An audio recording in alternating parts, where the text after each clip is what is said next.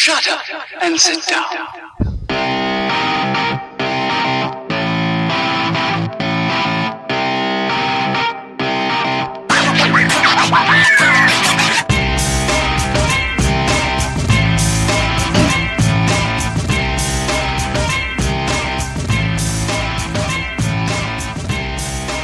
Well, it is a uh, somber Wednesday morning as I record this uh, all by myself in my humble abode. Um, this is the New Utah Podcast. Uh, this will be episode number 24. Uh, we spent the evening last night at the Utah Democratic Party downtown at the Sheraton. Um, it was, uh, among being a disappointing night, it was actually a very fun night. Um, yeah, I don't know what to say. Um, we had planned on getting a bunch of audio last night. Um, as it turns out, following Misty K. Snow around, uh, helping her get to and from the million interviews that she had, um, the amazing support uh, the community gave Misty at that convention is it was just fantastic, and it reinforces my thoughts all along that the Democratic Party in the state of Utah uh, really should have put some support behind her. She has come out uh, of this election. I don't know that anyone genuinely thought she would actually win. I don't know that Misty genuinely thought that she would actually win. Um, I know deep down inside she was hopeful, uh, but let's let's be real. It's Utah. Uh, a Democrat uh, winning a Senate seat is is almost impossible. Um, but she did really well. She did 30% roughly. Um, 30% of Utahns voted for Misty K. Snow. That says a lot. That's a huge number. Um, that's one that, you know, at the end of the day, that that leaves a, a, bit of a lasting taste in the Republicans' mouth. You saw after the debates, uh, uh, the Misty Misty K. Snow Mike Lee debate that was held at BYU. Uh, you, you saw Mike Lee begin to spend a lot of money. Uh, a campaign which he had completely ignored. All of a sudden, he was spending the bulk of his war chest, and I'm I'm confident that uh, by the time the final numbers come out, we're going to see that Mike Lee spent a tremendous amount of money to beat Misty K. Snow, who, truth be told, did not have a lot of money to spend. Uh, I think spent it very wisely, did a lot of grassroots stuff, uh, and did extremely well. Uh, even in Salt Lake County, where she was neck and neck with Mike Lee. Um, so I'm, I'm, very impressed by that performance. Um, you know, I, the best thing, and i am going to say this about Misty. Um, I'll talk a couple more minutes, and then I'll, I'll probably just uh, I'm going to put up the the Kerry Jackson interview that we did uh, a few months ago. I, I, promised that I'd put it up in its entirety, and it feels like uh, that interview is is probably best right here. Uh, it, it's a it's a great interview, um, and I want to have some content for you folks. So uh, we'll put that up, and and uh, you guys can enjoy that. But I will say this about Misty K. Snow.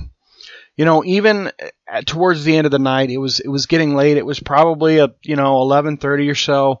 Uh, we had gone back to her suite to get kind of a breather um, because it had been nonstop for you know at that point about four and a half hours, uh, and she just needed she needed a break. We all kind of did. It was really hot.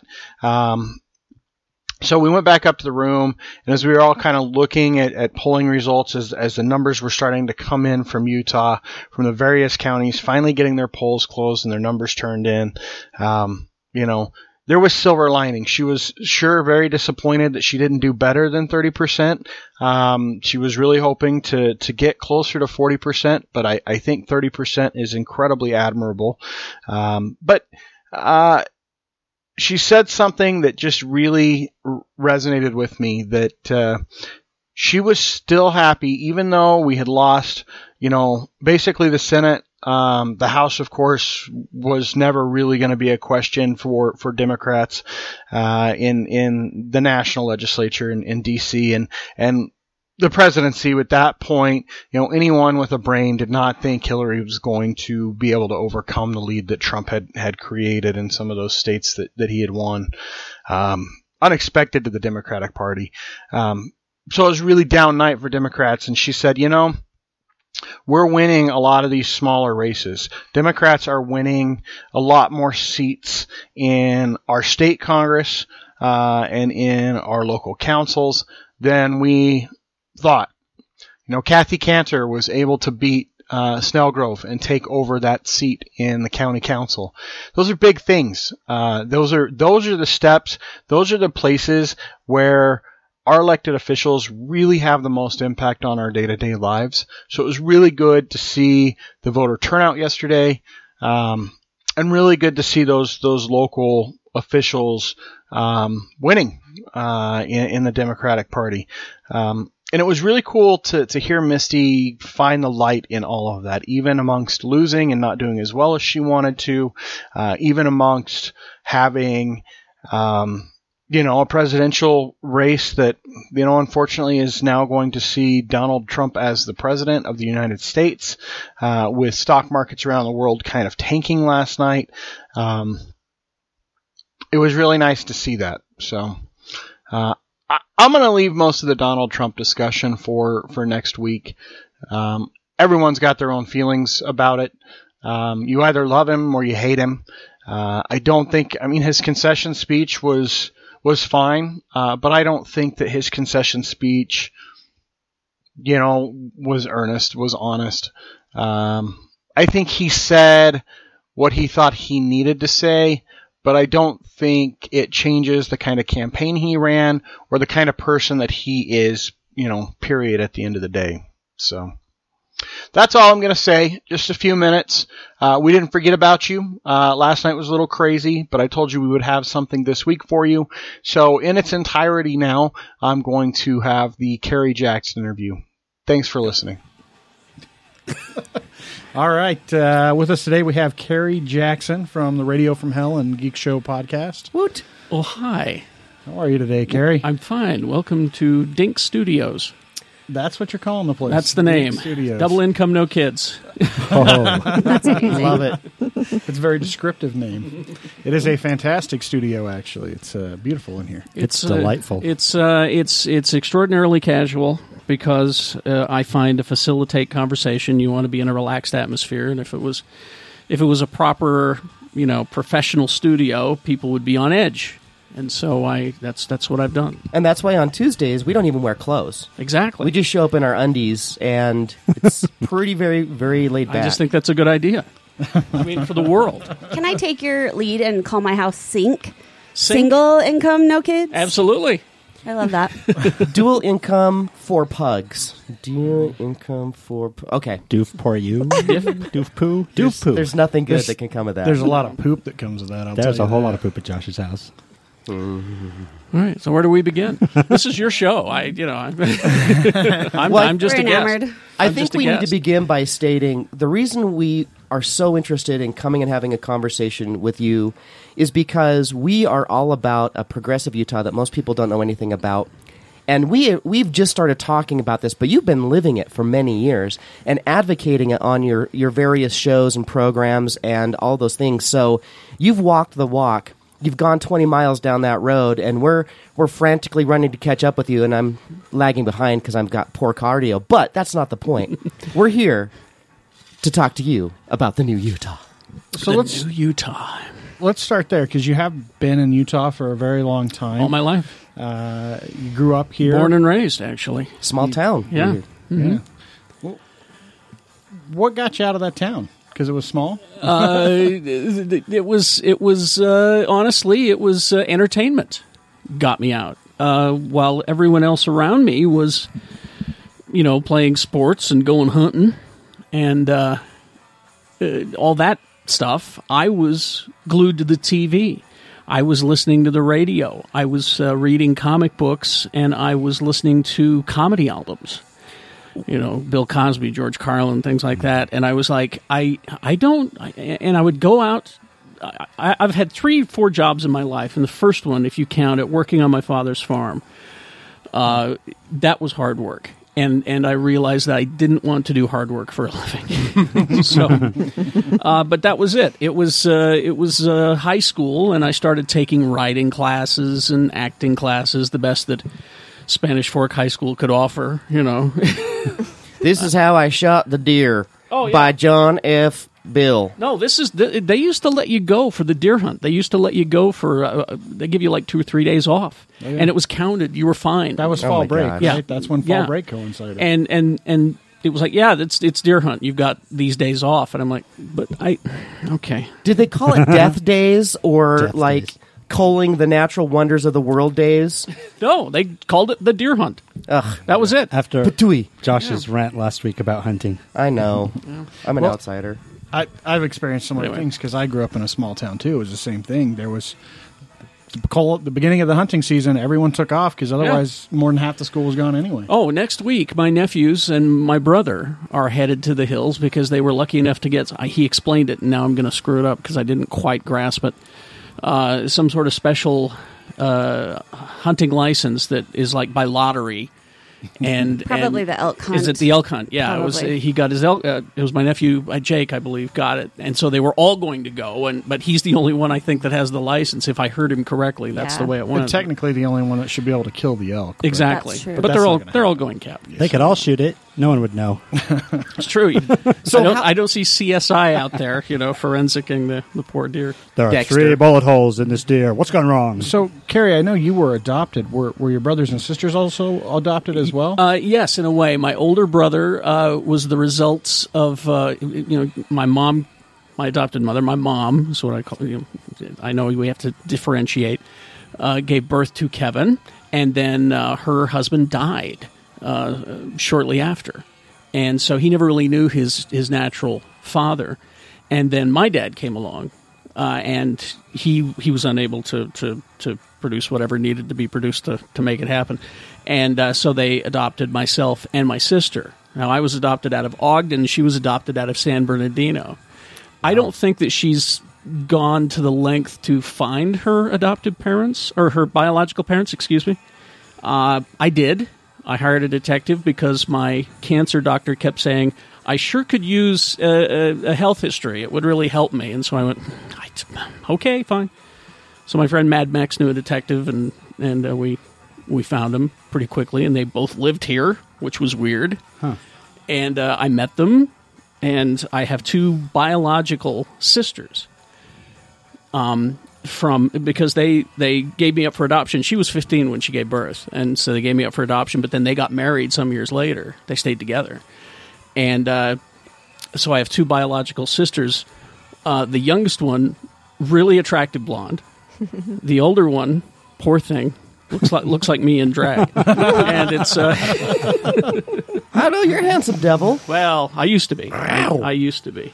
I It's did- my yeah. it's my job on the podcast to hi- apparently hit to hit on everyone. You know, everyone. Good. Apparently, You're doing so well. You're doing well. thank well. you. All Thank right. you for that. so, what about the the rest of your family? You you talk a lot about them being crazy. Oh, that's the biological side. Okay, so they're they're you're- they're all crazy, every one of them, and uh, it just uh, I, I think to myself, boy, if they had kept me, I'd probably be at point of the mountain right now, because Oh, wow. the the drama and the crazy runs deep. Uh, it really does, and they get mad at me for saying this, but it's, you know I've said it to their faces, so I you know So- there's just so much drama. Are you in in contact with them now? I mean, I'm in contact with the sisters. Um, the biological parents didn't take it well when I said I already have parents. I'm not looking to reconnect or make any sort of emotional circle or whatever. Uh, my birth mother really took it hard. I shouldn't have been so blunt. I should have been a little bit more gentle about it, but uh, she had to know because she Did, was. did you start it with "It's not you"? I should have. I should have. That's that should have. I will be your life coach the next time you want to break up kindly with someone. That's what I should. I'll call you. okay. All right. start out I'm with it's not you." you, but it kind of is, but not really, but it was your fault. Exactly. did they did, did your birth parents know who you were prior to you finding them? Did they? Uh, no, I don't think they listened. Uh, I know the sisters did because there's a story there. Well, and the story is Um, in between KJQ and X96, I did mornings at ZHT, which I'm proud of because I did it by myself. I wrote sketches, I produced sketches, ran the board, did the whole show, and um, uh, the ratings went up. And we were the first station to play uh, anything from Dr. Dre's The Chronic in this in this market. so, Nice, so I was I was happy to be a part of that. Uh, but uh, uh, on weekends, one of the jobs that I got with the station was there was a club downtown, notorious club called the Vortex. The vortex. And- Vortex? Yeah, exactly. And on Saturday nights, what they would do is they would patch in the, the board from the from the uh, DJ booth into the radio station. So from ten to midnight, which is FCC safe harbor, by the way. Um, we were we, we had that patch. I'll explain that in a moment. We'll have that. that means that you could between 10 p.m. and 6 a.m. legally you can swear on the air. Anything goes. That's so still cool. They I have know to. that. That's still the case. That is still the case. They have to do that because if they were to say you can't say certain words 24 7, that's, That's a violation That's a of the violation First of the First Amendment. Amendment. Yeah. So they have to give you that. So, and a lot of stations don't exploit that, and and and ZHT did when I was there. We didn't we didn't purposely go out of the way, but we we didn't have a delay, and we weren't worried about it. So, but uh, I would walk around the club as the music was playing, and I had a microphone which tapped into the radio station's portable microphone. And my job was to let the music play on the station and occasionally jump in. And I, and, you know, hey, we're having a great time down here at the Vortex, and, and this is uh, this is Coco, and she's you know doing shots, and you know, and that that sort of stuff. We can't find her top. Where is her top? exactly. Well, it was at that time was post breakup, like a big one, just it hit me hard, and so I was drowning my sorrows in pussy, and uh, there was there like was so many do. there were two very attractive blondes there and and I was I was hitting on them see. And and uh, and one of them the one I was hitting on didn't work but her friend it did. Uh, so I, I took her friend home. Flash forward years down the road and I, I meet my birth mother and my two birth sisters for the first time. And uh, as we're leaving uh, the older sister and mom went somewhere I can't remember and it was just me and her in the parking lot talking. And she says, "You don't remember me, do you?" I went, oh, yeah. At the vor- and she explained, and because for a moment I was like, "Oh God, was that you?" Because you were great uh, for my sister. Uh, he said, "No, you took my friend Jenny home, but you didn't. You know, I, there was just something about it that I felt uncomfortable." And because you look like her sister. I guess, you know, so In except not in drag. but yes. but not in drag. Uh, yeah, so that was that was weird. So she was aware of me. I don't I don't know if the others were. Wow, But, that's, uh, uh, anyway. that's pretty crazy stuff. we are we are opening the stuff. book That of may, Kerry. that may have been the first right in the middle. I want you to know that may have been the first time that I've told that story on the record. I think that may be the first time I've told this story on the Breaking record. news. Maybe I could be wrong. Our seven listeners are going to be so excited. Well, you've done a, a ton of interviews, and we, we kind of wanted to stay away from a lot of the stuff that, that has been talked about. All right. Because, you know, you can hear it anywhere. You know, I, I've listened to several in depth interviews. I know Jess has as well. So we, we wanted to kind of touch on some topics and, and Okay. talk about some things that were a little bit different. we wanted to connect with you as a person. Well, it's your Kerry show. Jackson. Well, it's your show. Let's do it. and maybe drink and Well- have a cigar. Yeah. What do you have in that?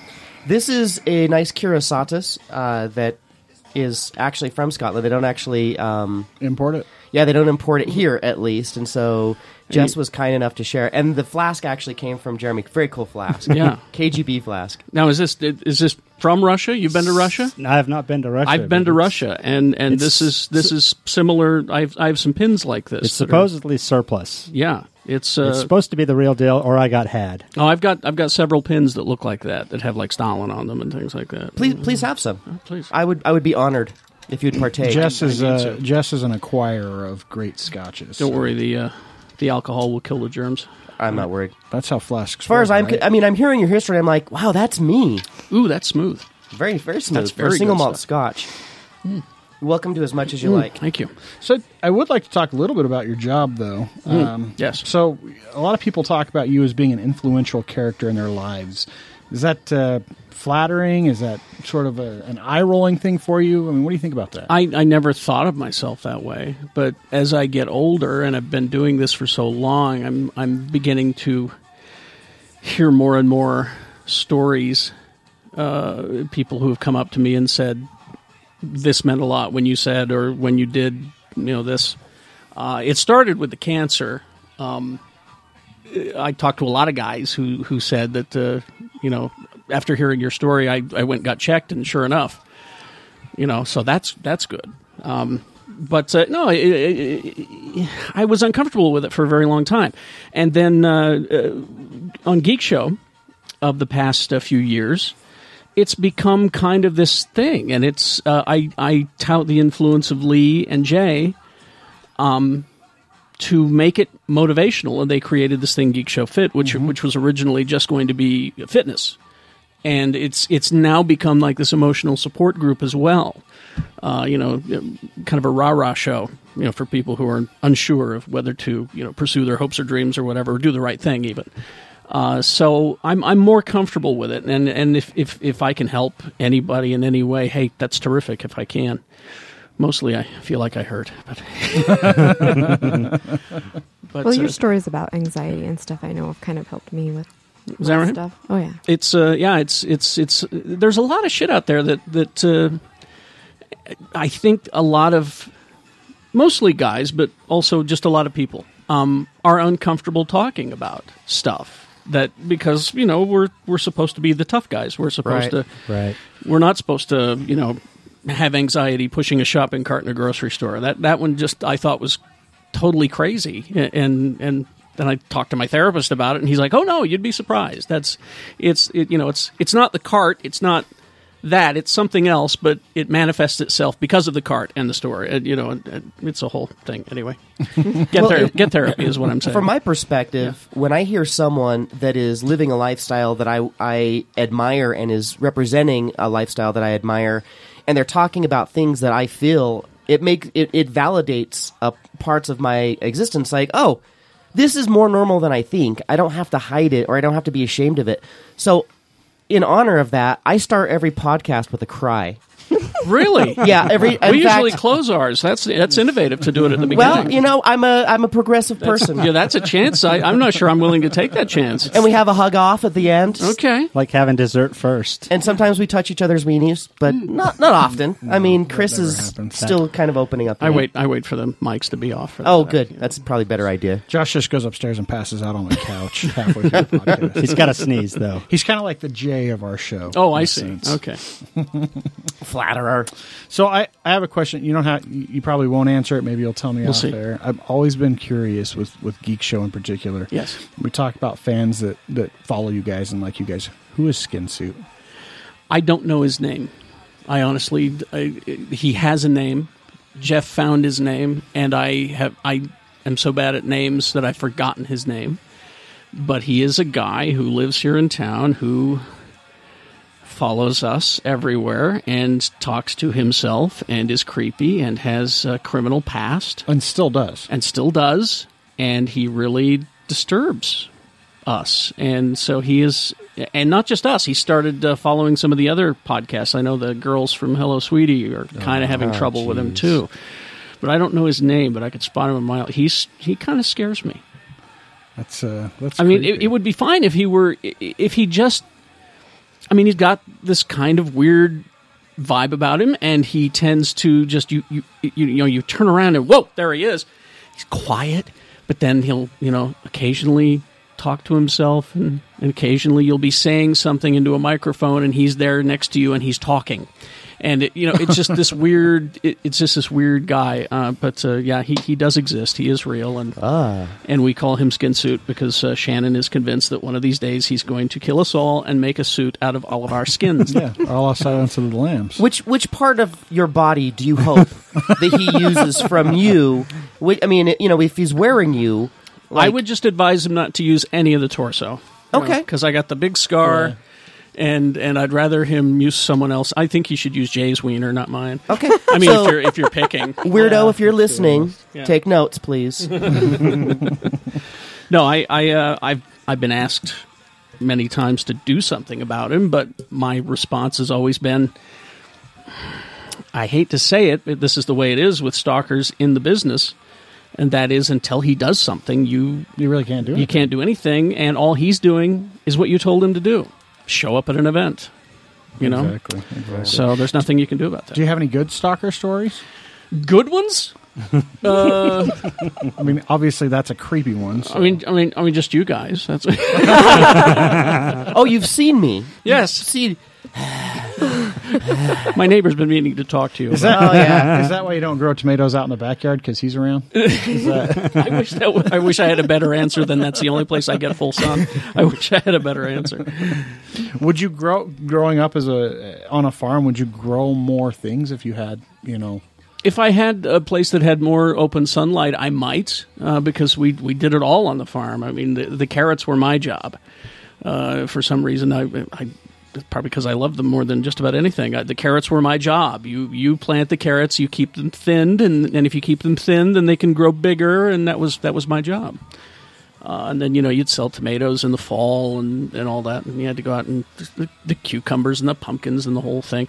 Dad had rhubarb as well. That was weird. I think everyone has never rhubarb. never liked rhubarb. We used to get our asparagus from the side of the road. Oh yeah, wild asparagus. Yeah, down in, in the swampy areas of Salem, you'd go you'd go driving, and mom would occasionally stop, and there'd be some asparagus just growing on the side of the road, and you'd get it up. Yeah. That- Living so many cool video games, like "Hello Fallout 4." I'm just gonna fo- hold on. I have to stop and forward this. What the fuck are you doing? Excuse me. There we go. Jeremy's an urban farmer. Yes. so- So do you have chickens? Yes, chickens, bees, but no rhubarb. No rhubarb. He has corn Corn. Now the chickens. Yes. Are they a problem? only for Ebo. Well, my shitty little wiener dog likes to eat them. Yeah. But aside from that, no. But I mean, they're not noisy or anything because I've been talking uh, all of these yuppies out of raising chickens because they come to me because they go, "You're farm boy," and I'm like, "No, chickens are awful. they're the worst things in the world." our yard's big enough, mm-hmm. and then Oh, I've, so you let them run? and I've got a farm behind me. Oh, well, there you go. So You're fine. No, it's it's it's different. If you're Well, you're- surrounded by yeah. houses, it's different. I've I've got Yeah. one neighbor next to me, and then that's it because we're we're at the we're in a end of the cul-de-sac, Yeah. and then there's nothing but farm behind us for now till they. I can't tell you how many times these yuppies who have moved into this neighborhood, they knock on my door with their NPR shirts on, and you know, clearly you've donated. Thank you. Um, you know, whatever. On it's like you're a farm boy. I was curious. I'm like, no, no to the chickens. They're terrible. they are the worst creatures. Do they use the NPR voice when they're asking you this? Because that would be dead sexy. about chickens. They keep your yard rodent free though, right? Oh yeah, they love mice, They love mice. Mice, bugs, snakes Oh, are the only thing our chickens won't eat. But baby everything snakes. They'll eat baby snakes. else- yeah, they might you- eat a small the small ones. They'll they'll destroy a snake, but they won't eat it. Yeah, as long as it's dead. That's right. That's all I care about. There's like a snake. There's like a chicken fight club in his backyard, but nobody talks Oh. about chicken fight club. Uh, I'll talk about Chicken Fight Club.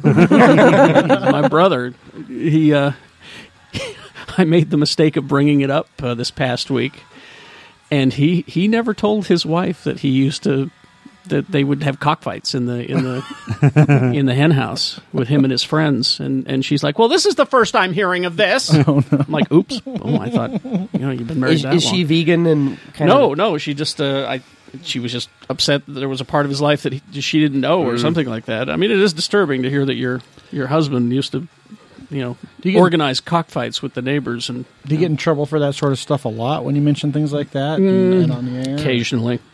not not often though, because it's it's like I tell everyone. They they say, "Are you uncomfortable with people knowing so much about you?" I said, "Remember, you only know about me what I want you to or allow you to know about me. There are a lot of things that I'm not going to bring into the studio near any mic. So It's a it's a good rule of thumb. yeah, there, always always be aware. Even if the mic is off, it could be going off if you're near an open microphone. And these days, shit, you got Phones, your your phones. phones, yeah. You know, that's practically an open mic. So Although with the change to the uh, dropping of the uh, audio ports, can be harder to plug those into mixers. Yeah, that's true.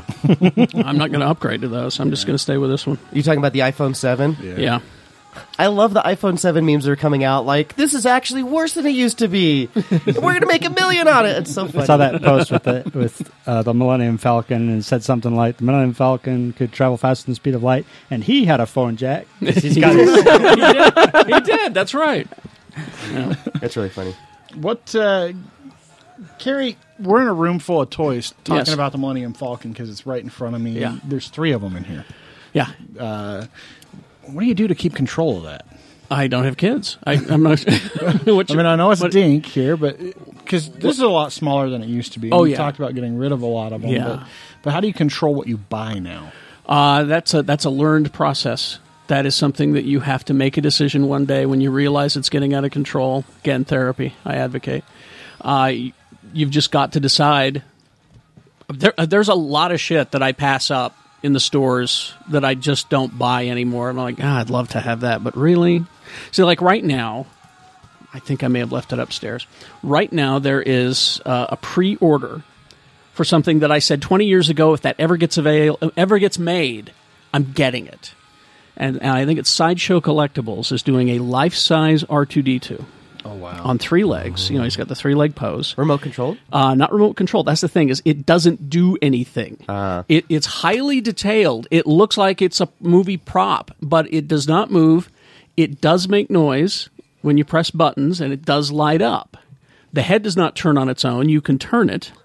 Can you put drinks and glasses in the? the No, that's just it. No, and, Okay, and I'm here's out. the and here's the thing: seventy five hundred dollars. Whoa! You can build a working one for that. I would think you could. I You would just think ask you that guy could. at Comic Con. That Yeah, I think- drives us around. But but he's he's playing that same rule. The Tom Servo over here, he's playing the same rule. No, you got to build it yourself. I'm not going to build one and sell it to you because I've already asked him. Well, that's all the that's all those guys. There's a whole club of guys that do Oh yeah, nothing but build those. and they're all saying the same thing to me. No, you have to build it yourself. It's it's the integrity. I'm like, would you just shut up and take my money? The integrity. the integrity. integrity. Do it on, do it on the sly. Your friends don't need to know. And how much do you charge for the little people that hang out inside there? And no, It, it, it, I, I I I rent them. I, nice. uh, yeah. So it, anyway, but that's but no. You have to decide. You you have to reach a point in your life where you go, yeah, I'd really like that butt. And uh, every time I go to every Wednesday when I'm at Dr. Volt's, there's something. You know, and Dave's there with it. You know, he's the drug pusher. He's, you know, oh, by the way, uh, did, you know, I, there's these Funko Pops, and uh, they're, you know, oh God, So for wife me, my determining factor. Oh, I'm sorry, Jess. I'm good. I'll ask after. My my deci- deciding factor is I have no more room to put anything. that that also helps. If you if you just eliminate all your shelf space, then then there's no room. Uh, the the latest indulgence that I'm having is these uh, reaction figures. Here, let me show you. all the reactions are great. The reaction figures are just awesome. you can't see it, podcast listeners, but he's walking over to a treasure trove of really cool stuff. Because in the 70s, when I was a kid, you never would have gotten a line of Jaws action figures. I mean, the alien action figures were were molds were made and prototypes were put out.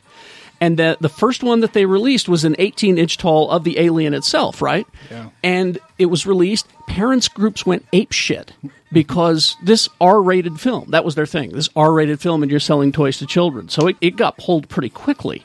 My friend Bart got one. It was really cool. But you'd never get alien action figures. And then Reaction bought these molds, the alien action figures of, of Ripley and of Yeah. Ash, and, and, and we finally got alien action figures. So I picked, and they're the bad 1970s style. But Reaction has been putting out action figures of, of properties that you wouldn't get With like the four points of articulation. with the bad four four and five points of articulation. And so there's Rocky Horror Picture Show. you That's know? what makes it cool, though, having the bad paint job like when we were kids. Yeah, I mean, look at that. It's it's not a great action figure by today's standards, and even the packaging is retro. Oh, yeah, it's, it's- very simple, you know. You rang. Just the action figure stuck in a bubble. I mean, you'd and- never get Janet Weiss in her underwear in an action figure when I was a kid, you know. Don't you hurt her, Frank-N-Furter. so th- that's been my latest indulgence, and they don't take up too much room. So I've been, and they're all in the TV room. Those are there. cool. What's- I love Rocky Horror. What's the one thing that if you if you saw it available, you could not pass up, no matter the price? And I, I say that, you know, no matter the price, doesn't ever really exist. But Well, like I said, if that if that R two D two was did what what that R two D two does, where where'd he go? He's over there. He's over there against the wall. Now that R two D two is the, is the Tiger uh, toy one, and it it has sensors in it, and it you can let it loose in a room, and it will walk around and and not bump into walls because of the sensors. It will, if you give it directions, it will say things. You can say to, you, the, the it's like it's like the Alexa, you know that the Amazon Yeah. has. You have to say, "Hey R 2 and that makes the sensors wake up. And then you can say things like, uh, "Do you remember Darth Vader?" And he'll back up a little and shake his head and scream. and he probably wasn't seventy five hundred dollars. He was not. He was like it was like 150 as well. So but, like he- but he's and guy. he has a thing that'll hold a, a, a can of beer, Oh, and you can tell him to dance, and he'll dance to the Cantina song. You know, You need the barge Dun, dun, tray dun, where he's dun, dun, carrying the tray at the on the barge. exactly. Now, if if if that replica did what that toy does, I'm in. That's I'm in. You know, it sounds like Teddy Ruxpin meets like I don't know, like one of those floor dudes that always people always put cats on that goes and sweeps Roombas? around. Roombas. Roomba, Zumba, Roomba. Roomba. but uh, but as it is, all the stuff that I've ever wanted, I'm I'm getting. You know, uh, when I was little, I wanted Captain Kirk's communicator. Well, it wasn't available then. All they sold you was ugh, I still hate him to this day. It was essentially walkie talkies. Mm-hmm. They were blue. Captain Kirk, no, It- it- they did have the kind of flip up thing, but it was essentially just a walkie talkie, and the flip up thing was for show. So they were selling you walkie talkies. Then people like me got older and started working at the toy places and said, "No, th- th- they, they, you you want it to look like the communicator." So now I've got you know Captain Kirk's communicator over there. It's just a toy, but it makes noise. I can talk into it and it repeats. And When you flip it open, does it go click click click? yeah, Oh, so finally you get that. You Sh- know? show me, show me that, please. T- tell me about the communicator, George. and and while he's doing that, Jess, what was your question? I'm sorry, I totally cut you off. It passed. It's okay. No, you were asking about my wife. Something about my wife. Oh, I just wanted to know if she has a collection of anything. Purses, Shoes? expensive purses and shoes. Yeah, if you were to spend seventy five hundred dollars on a real life working R two D two, I can't imagine the stuff that she would be able to get.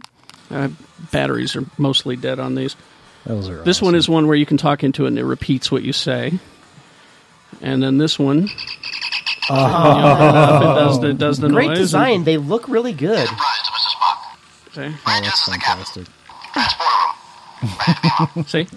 That's what I wanted. I didn't want a walkie-talkie when I was a kid. I wanted something that I could you know, clip on my belt and, and run around and play, you know, Star Trek with Spencer Peck. You know, and it's not blue. And and while uh, I'm sort of geeky, I, I kind of uh, wish I were your wife because I love purses and shoes. And I wish I had a bigger collection of Bree, purses and shoes. Your husband is right there. now is the weirdest time ever to confess your love. So you for remember I- you remember two incomes or dual income, no kids. Yes. We have dual income, two kids. Oh, yeah. So- And yeah, I drop you too, dude. and they're and they're they're in those teenage years, and that's when they really get expensive. They're in well, college. there's a college and a Yeah. and one. They've always gone to private school, so Yeah, I'm so- I'm used to five hundred dollars of my income every single month just walking out the door for For stuff. school. Yeah. Now Sue's fascination with with shoes and purses is is legendary, and I- and we I'm have an we have an agreement, and that is, uh, if I go shopping with her before we head to the checkout area, I disappear. I can't I can't know because if I knew, she had to talk me into a jacket once because it looked really good on me, and I'm like, no, no, this is the I don't know the price, but I know the store that we're in it's going to be tremendously expensive. She goes, but you look so good in it. it it's it's wonderful. It was goat skin and gray. and It was nice, S- soft. Just felt great. And I'm like, I I'm not even going to ask because there's no price tag on it. It's one of those stores where there's no price tag. If you have to ask, you can't afford it. You know. And she's like, but you look great in it. Come on, let's go. I'm like, I'm going to leave that entirely up to you. And I left the store. and you had got you got the jacket. She bought the jacket. Of course she did. She It's never awesome. has told me how much. I like that system. she she's mm-hmm. alluded to it. She said, "Oh, your house payment jacket. Go ahead and Wow. go go put your house payment jacket on." Anyway, where was that? What was the question? I forgot. Where were we? Well, we were talking about I- your toy collection. I, Is- yeah, I get rambling and yeah. we went to a happy place. That's a that's a good place to ramble to. yeah, what, what's your favorite piece in your entire collection? The legendary blue snaggletooth. I'll show you after we get done because it's kind of It's put in- away. It's actually in glass, huh? Yeah, it's it's it's in the case in in the glass case there. The legendary blue snaggletooth because this this action figure was not released in the regular run. Uh, it was let's see, there's a mock-up of it over there. There's a large version of it you can see next to Boba Fett up oh, there. Yeah, That's what he looks like, but just you know the regular, the old '70s action figures. You know, four points of articulation and poor paint job. It was only released in the Cantina playset, and I use the word playset loosely because it was essentially a stand and cardboard. That's all they were. I mean, you know, there was a there was a there was a Jawa Landcrawler playset that was just that. You know, it was a stand and cardboard essentially. But the Cantina playset came with four action figures, and I already had the other three. It was Hammerhead and Greedo and and Walrus Man. And the blue snaggletooth, the elusive blue snaggletooth. I wanted the blue snaggletooth. So one day, mom was at Sears and she was looking at a washer or something like that. I went to the toys, and uh, they were they were selling the action figures there. They were like two dollars or something. And uh, so I, I went to the Cantina place set and very carefully removed the blue snaggle tooth. and I thought, well, I can't steal it. I should buy it. So I went over to a Darth Vader action figure because it was big enough. Pulled the Darth Vader out and stuck it in the Cantina playset. I then put the Darth, the blue snaggletooth in the Darth Vader package and prayed that I got an old lady who wasn't paying attention, who would just go two forty nine. There you go, and she did. Oh, this Darth Vader is such a nice man. He's blue. and, and you know, I if she, if she would have said, "Oh, well, that's not the that's not your that's that's odd," I'll say, "Well, that's okay. I I don't mind." It's it's it's weird because it's different. I'd like that. so I, I was able to do that. So I stole it, but I didn't steal it. It's a it's a thing. But that's a, that's that's a favorite. And and the Jawas, the the Jawa action figures are uh, special to me because I had you know the, it was an original run of twelve in those action figures, and they're all up there. And the Jawa, for some reason, was so elusive, just couldn't get it. And my mom would take me to Provo three times a week, and we'd go uh, Sears Grand Central, Penney's, and uh, Skaggs, and we'd hit all four of those three times in a week. And uh, so we finally, finally got the Jawa. And then suddenly the pegs were laden with them. They were everywhere. anyway. I guess that's what happens when people ask But, for a uh, specific one. I'm going on about Star Wars, but really Star Trek is my personal jam, and that's you know that's the moral compass, the philosophy. But anyway, Yeah, because I've I've heard it said you can love Star Trek and you can love Star Wars, but you have to have a favorite. And I've never met anyone that has said to me, and I'm sure they're out there, but I've never met anyone that can say I love them both equally. I, I I love Star Trek a little bit more, just a little bit more uh, than I love Star Wars. Is that because it was first? I think it's because of what I grew up with, and it. Uh, and let's not forget that we would not have Star Trek if not for Star Wars, but that's another story. Um, because it would have went away. Uh, it's because I grew up with it. Because it was there for me every day when I got home. You'd flip on the TV, and there was the rerun. It was an hour and a half of bliss. It was, it was Batman, you know, Adam West, mm-hmm. and Star Trek reruns. You know, they were there for me when I got home from school after enduring another beating from you know those assholes who are dead now. You know, was as kids we Hunting didn't have- accidents. We didn't have DVD players, and we No. didn't have Star Wars Exactly. on. And And we didn't have anything. internet. no. There was so you got to see it in the theater once, and, And maybe. nothing for that was another it. couple of years. That was it. Yeah. No, I remember the first chance we had a chance to see it in our homes. We we'd go to the the video store. And rent the the brick. laser disc. The laser disc was first, Yeah. and uh, you'd bring home the laser disc player because you rented it. Yeah, for you the rented night. the whole thing. Yes. And then your dad monkeyed around with trying to hook the damn thing up for half Oh, an he hour. He wasn't and- interested. He didn't care. so I'm back there going, I don't, I, you know, mm, okay, there it is. So it was a chore to see Star Yeah. Wars when Oh, we yeah. were kids. which made you appreciate it even more. Oh, it's yeah. so accessible nowadays that you just you just know I can get my hands on it the second it came out from a Mm-hmm. wobble cam. Someone took in the, the thing. I think that's what part of it is. We just don't value it as much anymore. No, it's Take it's it all for taken for. I, I take it for granted, but I, I and then I tell these stories, sound like an old man, and, and try to impart to people, don't take it for granted. Um, but no, chase kids off your lawn. and, and that too. But it was it was Star Trek really that raised me because I, I you know I was in this surrounding that I didn't feel comfortable in. I mean I lo- no I loved my home life and everything, and mom was great and uh, dad was supportive, but I wasn't. I didn't feel like I was like the rest of the kids. You know I their motivations were different than mine, and and so you would occasionally what's the Devo song where you if you live in a small place, many factions underground, you find a group of alien types who agree with you, you know, and that's mm-hmm. that's what I did. I, I found just a small group of guys who were the same. They felt the same way, and and and hung out with them, and it was safe with them. I found Josh. Woot! I mean, I mean, I mean, geekdom is mainstream now. I mean, Yeah, it wasn't my then. yeah, my podcast is called Geek Show, but today you could wear your Star Trek uniform to school and not get beat up Yeah. because the jock is also wearing you know a Star Wars shirt or a Flash shirt or something. You know, uh, it's it's mainstream. It's accepted. Back then, it was not. Uh, you know, you got beat up for those beliefs. Oh, yeah. and so you know, E- I- even through the '90s, it, it's not been until the last five to ten years that it's yeah, probably ten years that it's been mainstream. And probably you can thank Marvel for that more than anything. I think. Marvel, Star Wars, um, and just people who grew up secretly liking it, deciding, you know, fuck it, I'm out. I'm I'm a grown adult. I'm not going to get beat up I'm- because I like Star Trek. I'm coming out of my geek closet and I'm going to raise my kids with this shit, and they do now, and and it's become a family, a wonderful family thing. Marvel, you, you're right. Marvel probably had a lot to do with it. Harry Potter was a big Harry influence Potter. on kids Yeah. too. Yeah, I mean, Mike that's a- Ness said the same exact thing about punk rock on Yes. on his live at the Roxy CD. Mm-hmm. It's really funny. It's like you used you know you used to walk down the street in your Doc Martens, you were going to get your ass kicked Yeah. by the local Oh. high school football team, No- no. jocks or cops, and then you can go into a mall and get your little Yeah. pussy pierced. No, yeah, yeah, it's true. Wh- it- Growing up at Spanish Fork High School, the thing that, that people did was they would go see a concert and then they'd buy a shirt and wear it the next day to let you know. Uh, I saw Rush, I saw Cheap Trick or whatever it was, I saw Journey, you know. And my friends and I would come up to the Indian Center up here in Salt Lake, you know, from farmland. We'd get in Braden's pickup and drive up here. and we'd go and see bands like uh, the Vapors or Adam and the Ants, and we would do that. We would buy the shirt and wear it the next day.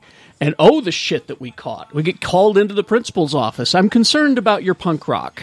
Uh, I'm concerned. You know, it's Adam and the Ants. First of all, it's not Goody two all. shoes? Who whoever died from a goody two shoes Exactly. listening? all he knows is what he saw on 60 Minutes. Uh, a story about the Sex Pistols and how they were spitting on their fans, you know, and, and how violent it was. That's all he knew. So, you know, it was it was a danger suddenly, you know, you you, you damn punks, you know, and and With the Cure shirts uh, in your yeah, that exactly. It- it's just harmless shit, you know.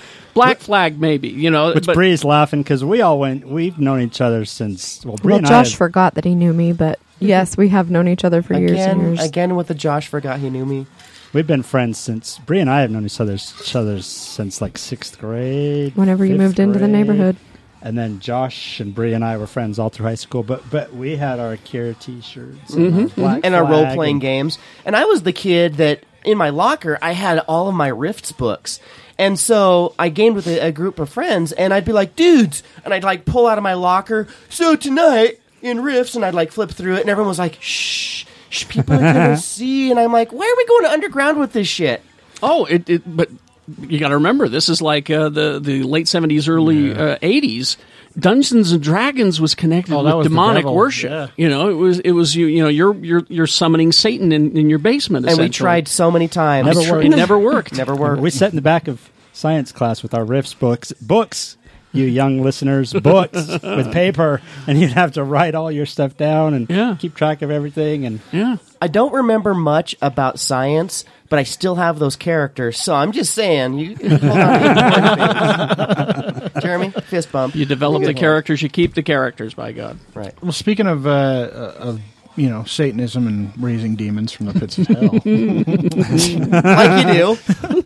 uh, you grew up Mormon in Yes. a Mormon family, but you're not Mormon now. I, I, uh, I, my father died this week, and so I filed the paperwork. I always said that once he was in the ground, I'd file the paperwork because I don't need people, you know, in his later years pestering him because his son's falling away and being a heathen. So I just kept my name on record for all these years. you know. we know it's funny. We're all grown ass adults, but we all care what our parents think. On Oh, some yeah. level, and to You do. some point, you You care do. about what your parents think, and and you want their acceptance. Mm-hmm. And And you don't want them to get hassled. That's the thing is that you know that the, the first person they contact is is the living relative. I know because Sue went through this. Uh, she filed her paperwork some years ago, and they contacted her sister right away. Are you aware? You know, and and and the sister calls panicked. You know, what's going on? I, she's like, you know, I've been this way. You know, I. Are you smoking the devil's lettuce now? What's going on? I remember when there was a brief period when we were first married where we thought about having kids, just briefly. I mean, the first car that we bought together, she insisted that the seats be leather because if we have kids, it's easy to clean up. You know, Now it's not an issue. Uh, but uh, there was there was a time, and, and her sister would question her. Uh, well, how are you going to raise kids without uh, r- religion? And she goes, "Well, it's easy. You just be a good example. You know, you teach them right from wrong, Fancy and that. and don't use fear to keep them in line. Spend Sunday in the garden. fear of yeah fear of uh, you know you're going to go to hell that that big fear you know the, the what happens to you when you die thing you know I've always said if if you need someone else to tell you, or or if you're if you only are good because you're afraid of a bad consequence, you're not a good person. Yeah. you're a good you're a bad person who's afraid of the consequences, and that is not the same thing. Mm-hmm. you're only doing it because of, of fear of Right. of my- mythical death you know so how- punishment You're an atheist, right? Yes. So how, how'd you get to that point? Because that's a that's a big jump, but it's not. It was it was it was the post cancer Kerry. I was very uh, pre cancer Kerry was an asshole. You know he uh, he you know had a horrible temper. Uh, was just you know mean. I'll say it. I was mean for a lot of a lot of years, and then the cancer happens to you, and that changes you. When they come to you and say uh, you could die, you tend to rethink things. You don't get mad in traffic anymore. You know you, you you assess the situation quickly and go, "There's nothing I can do about this." Getting angry is not going to help. Honking the horn is not going to. You know, all of these people in front of me are are not going to go, "Huh? Oh, okay." it, it just doesn't work that way. We didn't think of that. Maybe we should just go. You know, Thank you, Horn. it just doesn't work this way. You know, being mad at people at public gatherings because they're doing something. I mean, you know, you can ask them politely, stop standing up in front of me, but you realize, no, we're at a show. People are going to stand up. You know, y- y- you pick your battles. You and and I told my wife, I I'll give you two good fights a year, make it worth my while. Um, and and I'm still that way. you gonna know, it seems to work out, right? yeah, exactly. You just, uh, but you you learn uh, once that happened. But as I'm lying on the hospital in the in the hospital, about to go under, because I'd had the, the it was testicular cancer. In case you didn't know, uh, the first surgery was uh, they removed my left one. And I was young, and, you know, and, and dating at the time, so I thought I should put in a fake one. I wouldn't do that now, you know, uh, in relationships and that kind of thing. So I put in a fake one, and they're like, okay, we were lucky because it was all the bad black juice that was the cancer uh, was encapsulated in, in this sac, this kind of an embryonic sac. So we were able to get that all out without it breaking. So that that's huge. That's just huge. So, but we still want to go in and search. And now remember, this is old. This is like seventies, eighties. No, no, no. This is this is uh, uh, 90s, but it was Oh, okay. the, but doing it, it was still not as. Oh, my scar would my scar would be so much nicer yeah, these it was days. super invasive. it was invasive. What what they do is they slit you from what's this your sternum here or your rib cage meets all the way down around Extend the belly sternum, button yeah. down to just above Mr. Happy. and what they would do is they would pry you open. They'd push everything inside you to one side. And then they would go up here in your shoulder area and every about half inch, quarter inch, they would take a sample and they would hand it to a runner who would then take it down to the lab. So they had this, you know, line of, of people going, you know, OR, lab, OR, lab, back and you know. So they would start up here and they'd work all the way down to your upper thigh, taking samples every half inch and going down and looking for cancer cells.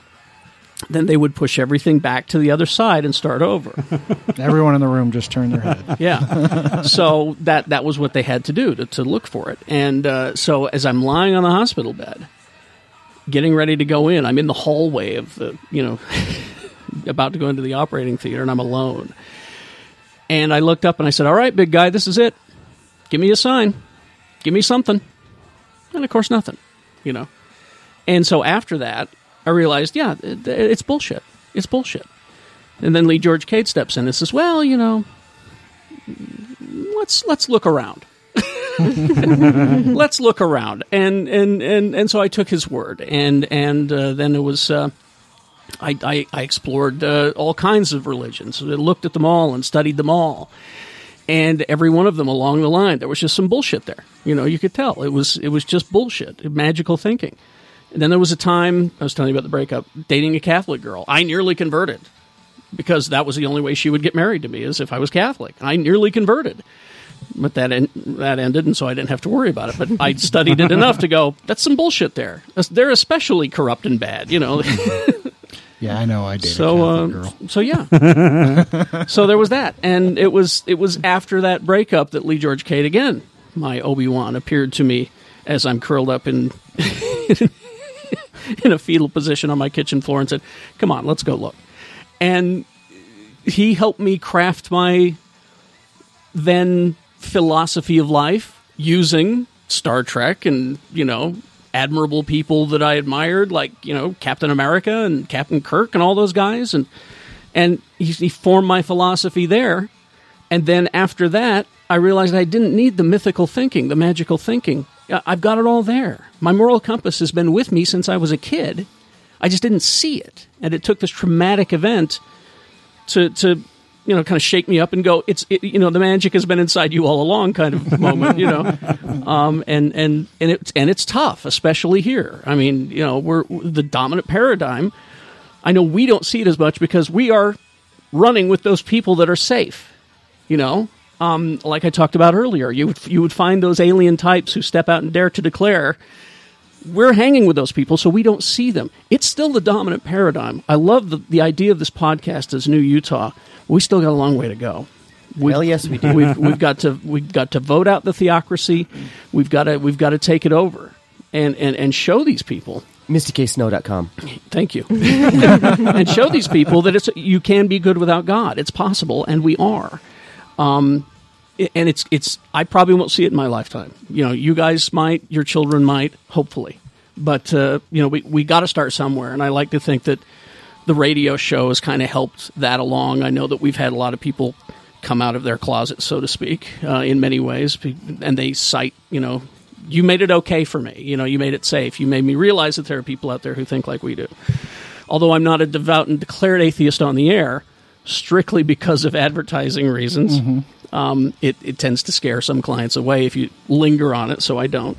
It's just good business. Sorry, business is business. but I can talk about it here with friends, and you know. Well, I mentioned that my daughter's gone to private school, and it's it's been a parochial school, so it's she's was brought up Catholic, and she's a very proud atheist. Oh, good and for I'm her. very proud of her because she did she she thought it through.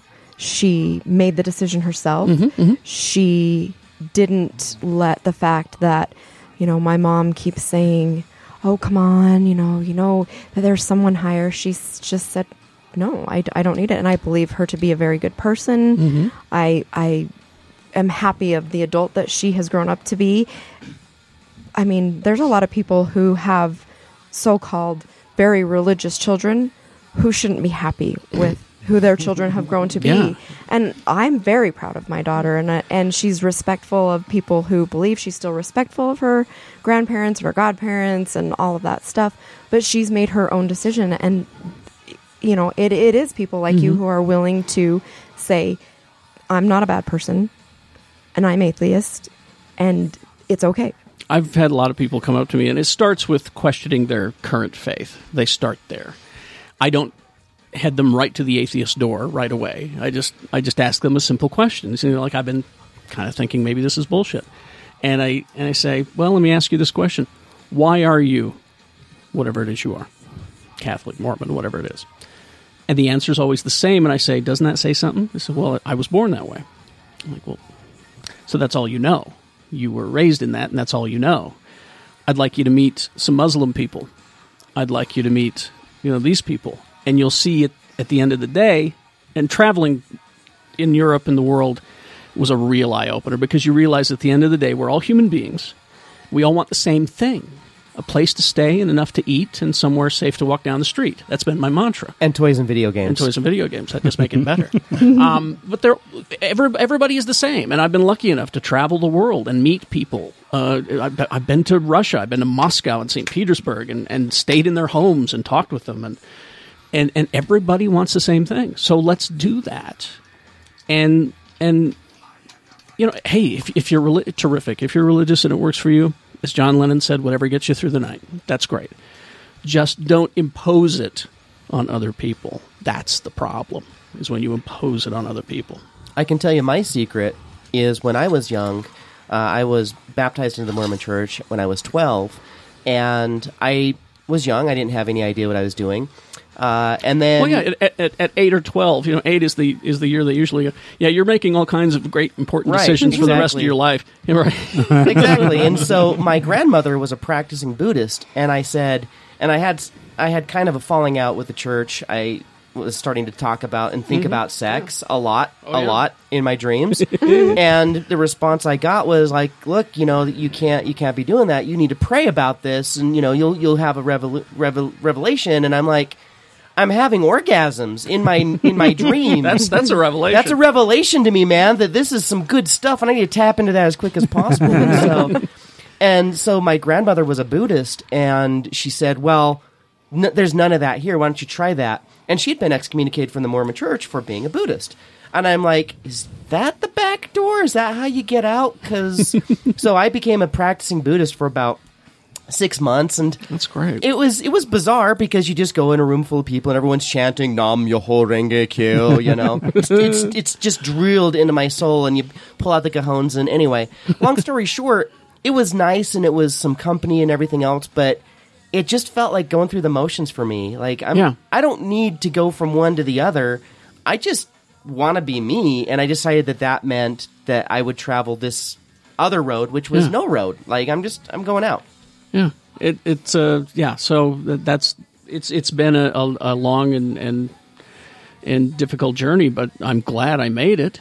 I'm glad I you know did that self examination because if if I if I would have stayed in Utah County. I can just imagine what I'd be like, you know, and and I and, and I, I have people like that in my family, and they're terrific. But for me, it just th- that was not I could tell early on this that, that is not the path for you. Something else. And and so anyway, there we go. Sorry, I get rambling. It would have broken your soul. May have Be I- unhappy. you know, the, the the depression would have kicked in early, but I wouldn't have known it's called depression. I just I just would have thought I hate things. You know. you know. So you, you've been all over the world, uh, and obviously you were born and bred here in Utah. Mm-hmm. Do you love Utah? Would I you- do. Would you leave it if it were No. not for work? No, I I mean, as of this moment, I have no reason to stay here, but I'm, I'm choosing to stay here. No, that's I get that all the time. You know, but people people see my uh, uh, different points of view as complaining about Utah. And I'm like, look, I'm not. I'm. You can call it complaining all you'd like, and then they hit the. Well, why don't you just leave? I'm like, no, I like it so much. I want to stay here and change it. and make There it you better. go. I want to make it better, not just for me, but for everyone. All right, because because as soon as we can, you know, stop, you know, the theocracy up there on the hill, Well, a lot imposing of people, imposing those laws, which are essentially religious laws. a lot of people are rela- are raised in a particular religion, which is well known here in Utah. Yes. If you have an opinion that is not the same as everybody else, you're complaining. Mm-hmm. No, I'm not. No. I- no, I'm just No. voicing something different than Yeah. what you want to hear. different That's point it. of view, you know, it, it, plain and simple. And they see it as complaining, and why don't you leave? No, I'm staying. I'm staying, asshole, and I'm, I'm gonna I'm gonna I'm gonna make things different here.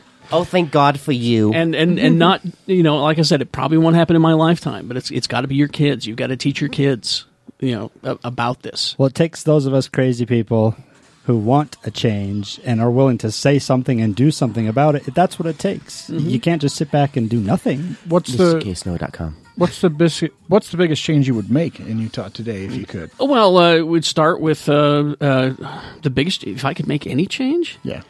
I would uh, make it okay for politicians to point out to other politicians, you're not presenting anything based on science or truth. This is just the way that your church has taught you to, and there you're imposing it upon us. And and the, the abortion debate is is is right up there, because I have had the lieutenant governor, I've had legislatures look me right in the eye when I have confronted them with facts. Say to my face, I'm against Planned Parenthood because of my beliefs. Beliefs, not facts. They've they've looked me right in the eye and said that. And the second that you bring that book out, I can't have a discussion with you. Yeah. Because we're not talking about facts anymore. We're talking about magic. You can't convince them of anything any more so than they are going to convince Exactly. you. And so you're at a standstill. And that's when I stop yelling at traffic. I realize that I'm not going to change this person. I have to remove this person. And so That's why I say vote out the theocracy this November, especially here in Utah. Vote out the theocracy. We've got things are held up. Oh, the shit that I could tell you. Things are held up there just strictly because of magical thinking, and it's it's it's crazy. I mean, I, I've also seen a lot of great progress up there. I mean, like this uh, medical marijuana bill, so close So it came, close. and it would have passed, but you know that brother W, you know Mick, Bishop Bishop Doug called know, brother uh, somebody senator and from the church office building Called somebody. called somebody and said, "What are you doing?" No, we don't. know. no, no. Hell, no. and that's it's And, and you know that happened because it was so close. we're one of seven states left that doesn't have Yeah. some form of medical marijuana, and we'll be at one of the final ones. And I, I think that we're going to get it within the next couple of years. And the reason I say that is because this, s- s- these group of people will glom onto any sort of magical cure. I mean, I mean, look at the Essential oils. Essential oils. Look at that. uh, what was the Hawaiian water that they were selling? Oh, the coconut water. Yeah, there was there was all that, Well, and they're and- still selling lots. and of it's huge business. Oh, yeah. Huge business in Utah County. This will take care of everything. I remember my dad calling me up once and says, "Yeah, the back's got a problem, but you know, uh, uh, the wife has got this stuff, and she says it'll work." I'm like, "Dad, no, no." I I believe hundred years ago it was called snake oil. Exactly. but right on the bottle. but here's the oil. but here's the thing about marijuana is that this time it's legit. This time it is from the ground and legit. It's not just you know it definitely works. you know Xango. It was Xango that, that she was trying to get him to, to take. You know, one in the morning, one at night, and you'll be fine. Like, It's juice. It's fruit juice, Dad. Come on. It, that's all it is. It's fruit juice. It's not crappy even extremely juice. tasty It's- it's gross. because it's just like this mishmash of like toe of elderberry and like what the shit. My friend Punk uh, made, used to make when he when he was more healthy. Used to make me custom action figures all the time, and he said to me, "What? Well, which one would you like?" And I said, "I'd like I'd like to create an action figure. I would like uh, Xango Fett." and so well, I'll show you when we get done over here. He made me Xango Fett, and he's the great multi-marketer of the galaxy. Oh, he, that's you know, That's so awesome. multi-level marketer of the galaxy. He's the greatest. What uh, what is it that you love the most about Utah? Oh, we just got so much here. You know, it's just it, it's such an easygoing lifestyle. It really is. If you can if you can find it. Um, I mean, you know, my job is here, obviously, and I love my job. But uh, it's it, it, people are starting to get very very cool about being here, and uh, we're growing. Oh, our bar scene and restaurants, our restaurant scene is really starting to take off too. That's very exciting for me. What's your uh, what's your favorite restaurant in Salt Lake? Because I know you're a big foodie. Uh, well, uh, it, it, it depends on what I'm in the mood for. Um, uh, I got a friend of mine who opened up T27, and he's got all those going, and those are nice uh, They're tacos. Uh, but but my favorite thing in the world is this crappy little place over here on Fort Union, Lone Star. Lone Star. You know what I'm talking about? It's Lone Star Taqueria. Uh, they've got a broken down car out in front, and uh, I I've had fish tacos before, but that's where I had the best fish taco, and it's still the best fish taco. I tell everybody, go in there and get a fish taco combo. You'll be a happy boy. Or girl. Or I had one. It was delicious. Yeah, Maria, Maria's plate is another great combination that they've got going in there. Just and, and I've been going there for I think twenty or more years now. Get there at least once a month. But uh, and there's a place that just opened up downtown called Current, which is great seafood. And then there was the place that used to be I forgot their name now. It used to be uh, oh, is it the one you were talking about on Friday on the show? Confetti. not confetti. No, um, I forgot the name. Never mind. I'll I'll get I'll get to you later on that. It will be in our show notes, podcast listeners. Jess is good at the research. yes. Is there anything that you want to talk about, Kerry, that you don't get a chance to talk about? I mean, you've got a couple great venues that you talk about things all the time. Yeah, see, that's just it. I, I keep getting told that I don't blog enough, but I'm like, I, I verbally do it every day. Yeah, day. You know, what I what I had to say today was on the show or on you know the podcast or something. So I don't I don't Facebook very well. I don't tweet very well because it's all out there. I, it, and and I was told by a professional, you well repeat that shit on the on the stuff, and I'm like, no, no, no, no. I'm, I'm not going to repeat myself. I'll just you know only if I have an original thought will I go. I mostly retweet. I retweet a lot. hey, I, I have to say though, listening to our dialogue, which I'm enjoying immensely, and being in such a cool place, which is by the way very conducive to having some fun conversation. I feel like I'm hearing stuff that I've never heard from you before. So hopefully, I mean, and and maybe I just haven't heard the right interview, but I feel like this has been a lot of new stuff uh, to me, and and this might be also a good avenue to say something like, you know what I've always wanted to say about those dicks. Go ahead. No, no, not me. You, Me? I'm looking at you. Say something about those dicks and use the word "those dicks" because I want. I like that. Kerry's not a good fan of dicks. No, no, that's something that people are learning about me that I, I shouldn't have shared. You don't I- like dicks? I don't like full frontal male nudity in a movie. oh, I call me. A, it's not prudish. It's I don't not- like it either. It's not prudish. I just. I, and and I realized the origin of that is a, I was a Monty Python fan and went and saw went and saw Life of Brian, you know, and That shocked you. and there's a part after he has sex with uh, what's her name, and then he's he opens the door of the window and he's standing there naked, and then suddenly there's this crowd out there who's followed him there because he's the Messiah, you know. And uh, so he opens up the door, and there's Graham Chapman in all of his gl- glory. And remember, it was the '70s, a lot of pube. and and I just I never recovered from that. I never recovered from that, and ever since then I've just been ew. But watching porn's different, though. But see, if I'm watching just a TV show or a movie, and it happens, I go ew. It feels kind of gratuitous. Yeah, but and I shouldn't say that because I know women have had this you know battle for years. It seems gratuitous, women, but you guys are awesome. You know? You're much better to look at, clearly. uh, but Not uh, so much hair. yeah, get rid of the hair. That's something I'd like to talk about. You don't need it. Get rid of all that hair. We don't live in a jungle. We don't need that. Get clean that up down there. I just need first. eyebrows and and head hair, and I'm I'm good. What was that, Jess? I said you heard it here first. Yeah, okay. Clean up. I, Clean that eyelashes up. too. I, I do like eyelashes. Oh yeah. Oh yeah, I don't think about eyelashes as hair, but yeah, technically.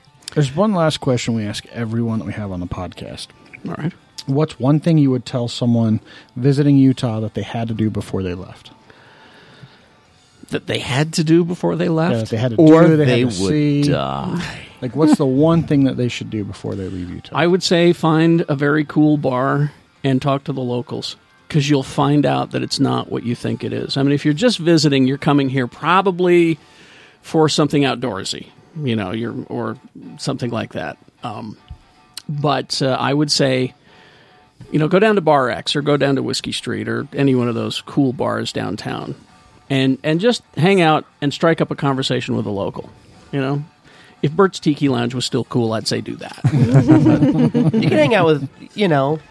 I, I've been to Bert's Tiki Lounge, and it's actually kind of a cool scene. If you, I stopped going there after my bartender stopped working there. Shannon. I Shannon. thought it closed. It didn't close. I thought it closed. It closed. Oh, okay. I don't know if it's open or not. I think but, it closed. but uh, yeah, when Shannon stopped working there, I stopped going. There was no, Goodbye, you know, Bert's. I mean, they were all good guys down there, but you know, I, I came there to hang out and shoot the shit with Shannon. So yeah, the place is a shithole. good people though, some Yeah. really good people. I've I've I've had great conversations. But isn't in that, how the best restaurants and bars start out? When people tell you about it, it's this shithole, but it's amazing. Well, that's what I said for years about uh, Little World Chinese. Oh, And yeah. then they got shut down with like 270 health code violations. Here's the thing about Little World, is that uh, I go in and I get a certain menu. If I go in with my wife, it's Korean, but they don't know. I get a different menu.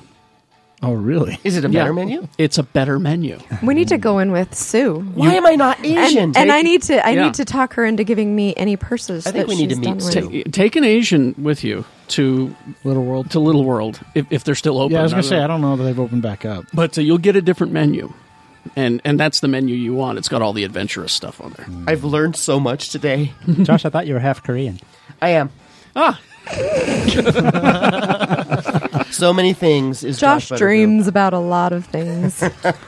Well, Kerry, we uh, we thank you for your time today. It's been uh, a really fun conversation. thank you. I I hope I. Uh, I mean, you know, I mean the, the podcast is new Utah, and I'm sorry I kind of didn't. I don't know if I helped with that or not. Absolutely did. But, uh, Absolutely. Your every word dripped New Utah. Most all of your experiences. I mean, you've you've traveled out of the country, but most everything you've done in your life is here.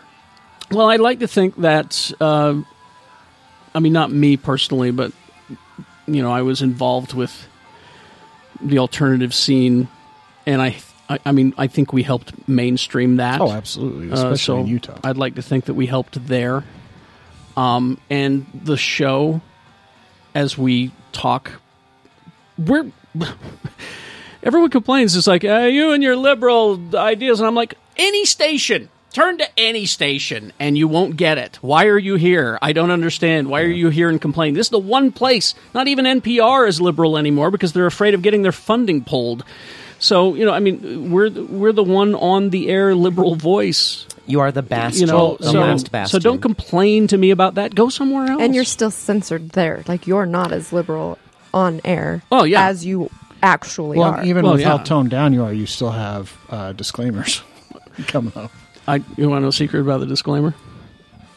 I insisted on that because when we were owned by Mormons, they would come to us and say, "Oh man, I, I got shit in priesthood meeting today because of the show," and and I went, "You know what, Steve? I'm going to do this for you," and we created the disclaimer so that he can say, "Hey, you know, it's uh, none of my, it's that you know, it's it's not my doing." So we did that. To, we did that for him, and then here's a little showbiz secret: it frightens people, Yeah, and I like frightening people that way because they're like, "Oh, what is this?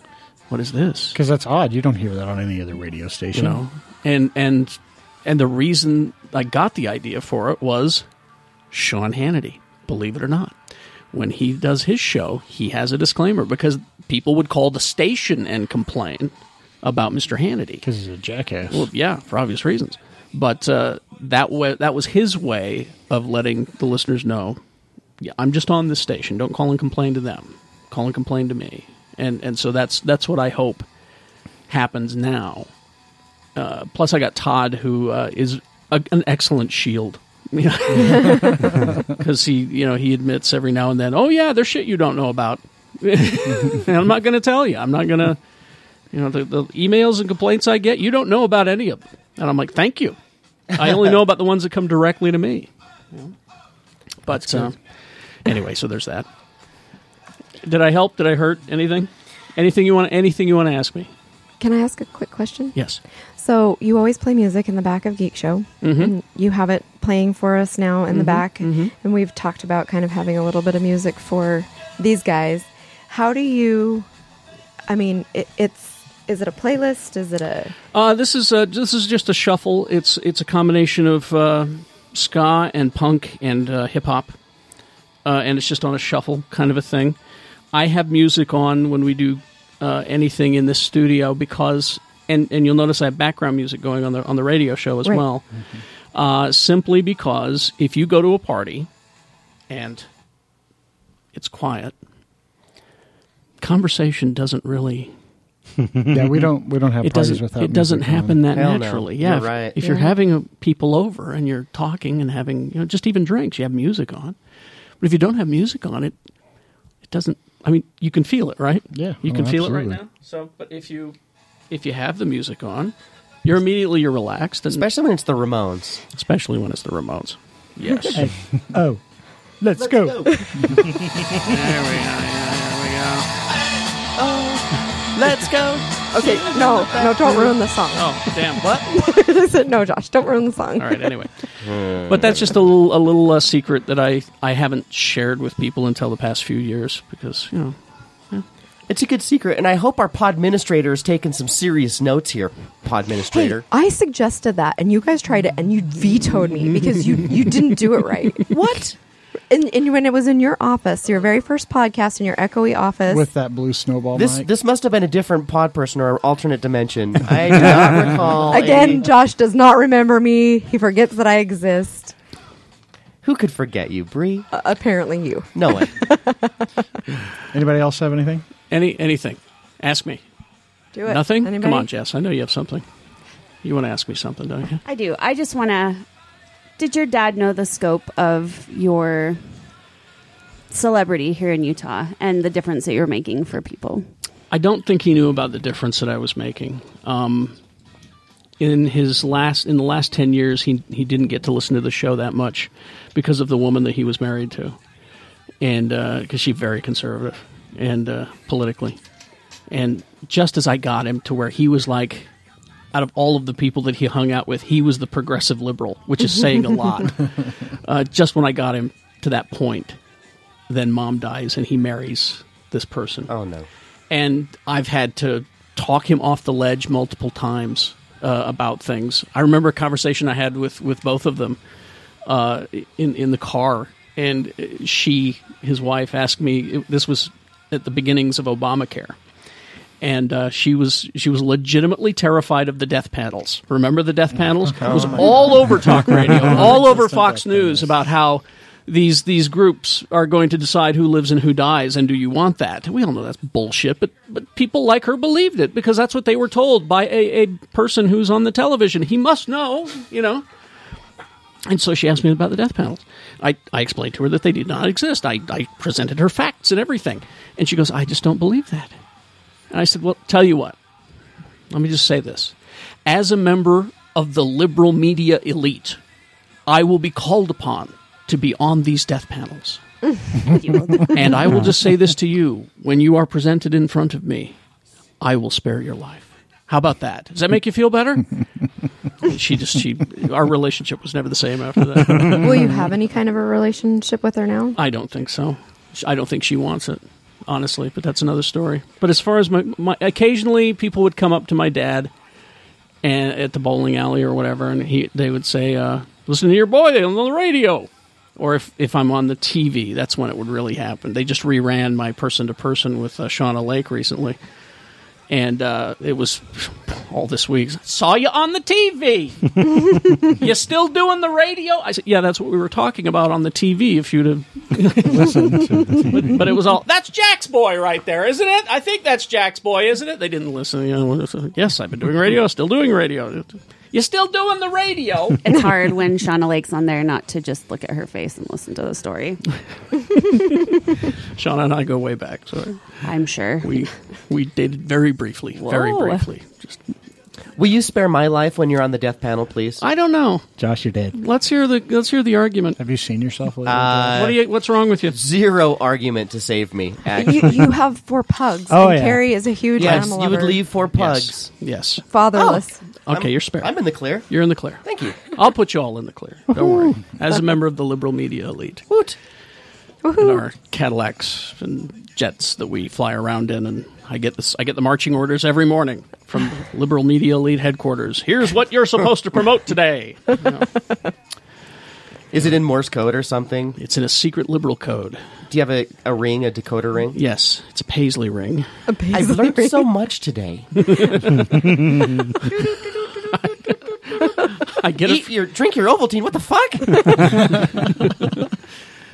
Uh, yeah, but I don't think Dad really is aware. And, and there's a story there too. Um, Dad didn't really quite grasp what I do.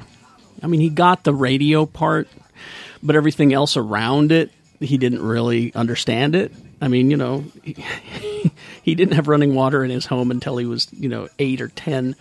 Uh, so that's just the kind of, you know, hard, he was just a hardworking guy. He understood hard work. That's that's what he got. And so he didn't understand how I could make money sitting in a room talking. That was, you know, he saw Frasier and he gets that's what Kerry does. So he understands that. Everything else around it though is different. He didn't understand podcast. He didn't understand me doing voice work. Uh, he didn't understand all this other stuff, Comic Con, that sort of thing. So I called him up one day and, and I said, Dad, I'm forming a production company. And he says, uh, okay, what what are, what are you producing? I said, well, just it'll, it'll be it'll be the thing that I operate, you know, for tax reasons and all that to operate my stuff that I do outside of the radio station, you know, the voice work and that sort of thing. I explained to it, laid him out, and, and he just kind of this silence on the other end of the phone, you know, just, okay, all right. I said, well, I was calling you to ask you if I could use your name in the name of the production company. He goes, well, what, what, what do you want to use my? name? I said, I want to call it Jack's Boy. I want to call it Jack's Boy Productions. This is what I got. Oh, that was him. That was him saying, "I don't understand a goddamn thing you're saying, but uh, okay, sure, yeah. I'm Is it okay if I call it Jack's Boy? Yeah, I suppose. all right, all right, that was it. You know, if if if it was Jack's Boy Construction, he would have got it, and he would have been very proud. You know, hey, how about that? Uh, but but because he didn't quite grasp what the company did, he you know, I think he was proud, but he didn't understand it enough to say, "My boy named a construction company after." me." You should have a podcast about farm life I for could. the farmers of the I world. could. I would. I would. I would. I would do a broadcast for these urban farmers. For- these for these- Jeremy. Well, you're you're on a farm proper though. I'm talking about people who live in neighborhoods. like our neighbor that has a chicken coop next to our house. Yes, house. I would. That would be the first bit of counseling I would get. I'd say, "Do you know how much eggs are in the store? Do you know how much money you're going to be spending just to get eggs? it doesn't make any sense, and you have to clean up the shit. You know they shit. You Except know for that. that. that just ran out onto our property, and so then they had we had a Oh trail yeah, they'd of spray dead, out the coop dead like lawn. twice a year and right into our lawn. right into the yard. Yeah, see, urban chicken farmers, stop it. Good for corn though. Eggs right? are Corns you know love it. you can you can get eggs for like a buck and a half a dozen. You know more if you want the cage free. That's great. Go with the omega three or whatever it is. But mm, it's just so much. Omega-3. Trust me. I mean, it- gathering eggs, I have scars still from when the chickens would would peck at you because you had to get in there and and they you know oh chickens are the worst awful animals.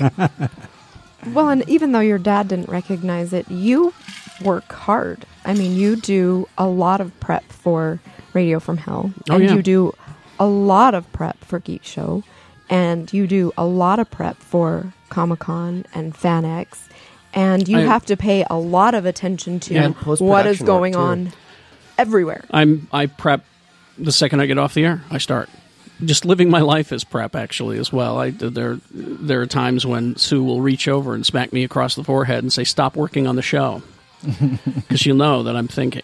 I'm not allowed to listen to the radio when we travel because I'll, you know we'll rent a car in Southern California and I'll want to listen to what you know what people are doing, and I'm not allowed because I'm working. You're you down here. You're down here on vacation. Stop working because you know just. So I I have to go on news blackout as well. That's the other thing. She doesn't allow me to read news while we're on vacation. It's it's media blackout. So one of these days, you're going to go on vacation somewhere remote, like the Dominican Republic. Go on news blackout for a week, and that's when the apocalypse. Is That'll gonna be the happen. week. Come back to zombies. Is there a good bar in this place? then I'm going. Last time I was in the Dominican, that's all I did was drink. So Because we're cigars.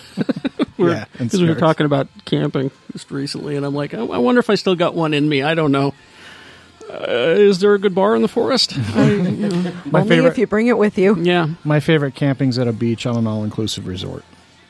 That's We, outdoors. we were talking. We were in Mexico. The, the fucking time hop on Facebook. I hate it and love it at the same time because they were there was a place in Mexico that we went to about four years ago. I want to say, yeah, it was this great resort where they had uh, the, you know the sea turtles and they had eggs on the beach and you could see them you know because the turtles would come up and bury them and then there was a ceremony that we got to be a part of where we got to take the sea turtles out of the out of the out of the you know eggs they had hatched and released them into the ocean.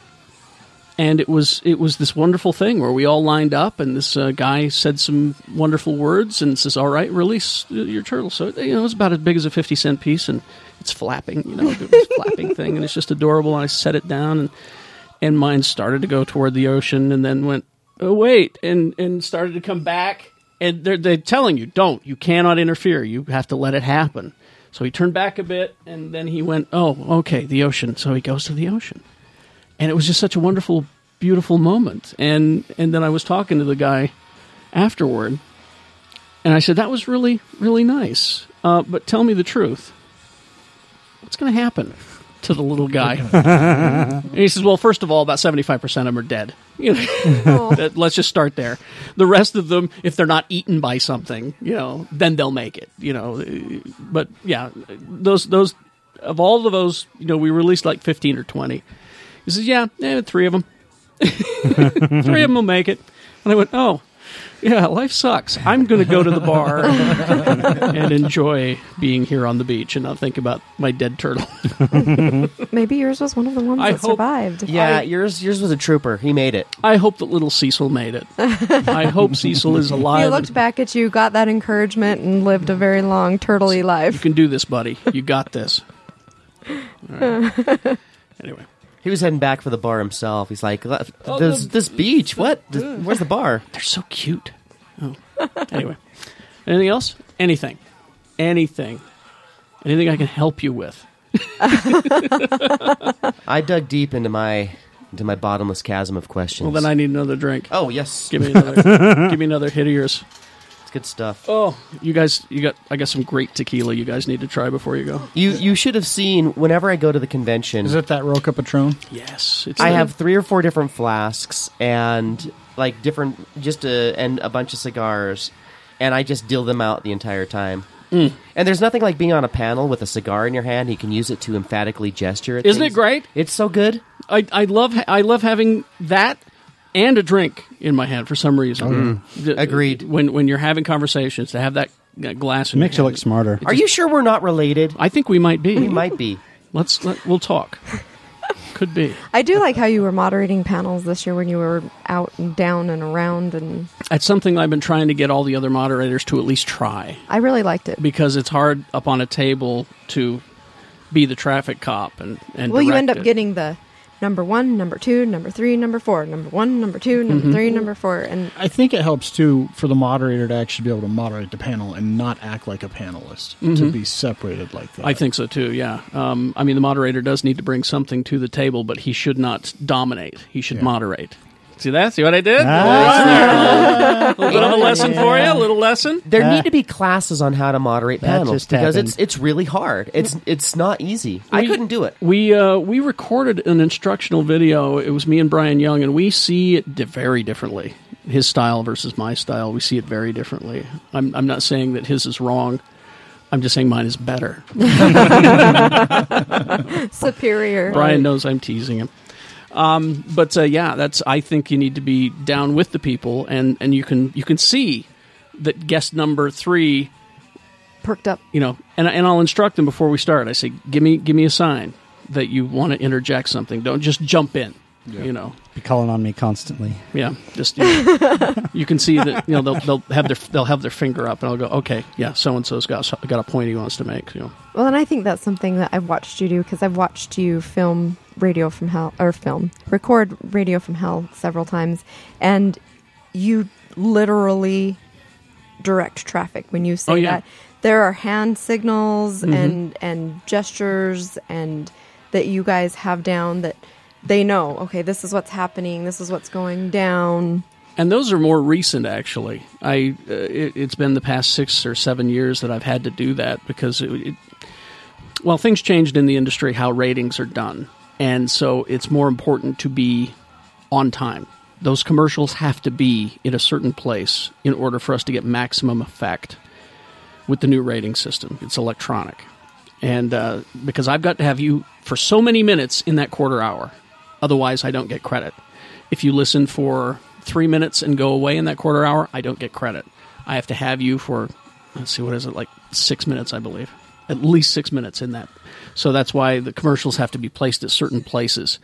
For some reason, they carved it up into quarter hours. Which so that's why you'll see commercials happen uh, just before 15 after, and at about 43 in the hour, you'll see it because they, they want to spread them out across those two quarter hours, or those four quarter hours, so that you can get more people here. You know, I'm I'm vi- I'm doing this visually, and it doesn't help the podcast at all. That, ex- that explains why when I try to change a station when there's commercials, Everybody's playing everyone's commercials at the playing same with time because we're yeah. all trying to maximize the amount for the electronic uh, rating system to get credit. It's a it's a whole thing. It's It's a whole other world. it's it's not just sitting in a room sticking your finger in your nose and watching money come out. You know, it just doesn't it just doesn't happen. I thought your job was super easy, Kerry. I would be doing that every day. I love my nose. I have relatives who think that it's that easy. you know, I sit I sit and stick my finger up my nose and money falls out of my ass. They think that's how we do it. I'm like, no, if you only knew how difficult it really is. Okay, I have another question then. Okay, go.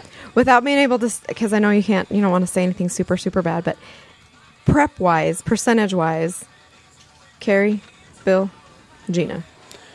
Uh, Bill probably more because he does news. Okay. Um, uh, uh, I would say he, he he has to physically bring a pile of news every morning. So there's that. Uh, the the prep that I do is is more, you know, the technical that technical shit, and then uh, finding a way to uh, to present it. Uh, it's the presentation that is that is my responsibility. Um, you know, deciding, you know, how we how long we do news, for example, uh, or you know, let's do our movie reviews on Thursday because you know there are reasons for it. Uh, I I prefer I shouldn't even say this because my enemies. Most morning shows, if they have a, a film critic, they do it on Friday. My argument is is that you're not thinking like a listener. He's made his plans already, but if he hears it on Thursday and he hasn't made plans, most of us really we finalize our plans on Thursday for the weekend. So there's your option. There's your movie review. Um, so that's why I do it on Thursday, and it's harder for the film critic because they usually haven't seen all the films by then. But we've been lucky. Can, can you bring back Dingo Boy? Dingo Boy is uh, is is a strange thing, um, because because uh, that was uh, Adam Carolla and those guys put those together, and then the, they they just sent him and said you can run them. okay, yeah, awesome. Uh, so I ran them, and they they were all Adam Carolla, and that was where the Chuck Heston disaster movies came from. A guy who did this great Chuck Heston impression sent him to the station. Run them, go. Uh, I so, loved those. So we ran I those. love and- Dingo Boy. But here's what we found out about sketches Dated myself though. because we you remember Space Elders. Uh huh. I would spend all day working on Space Elders.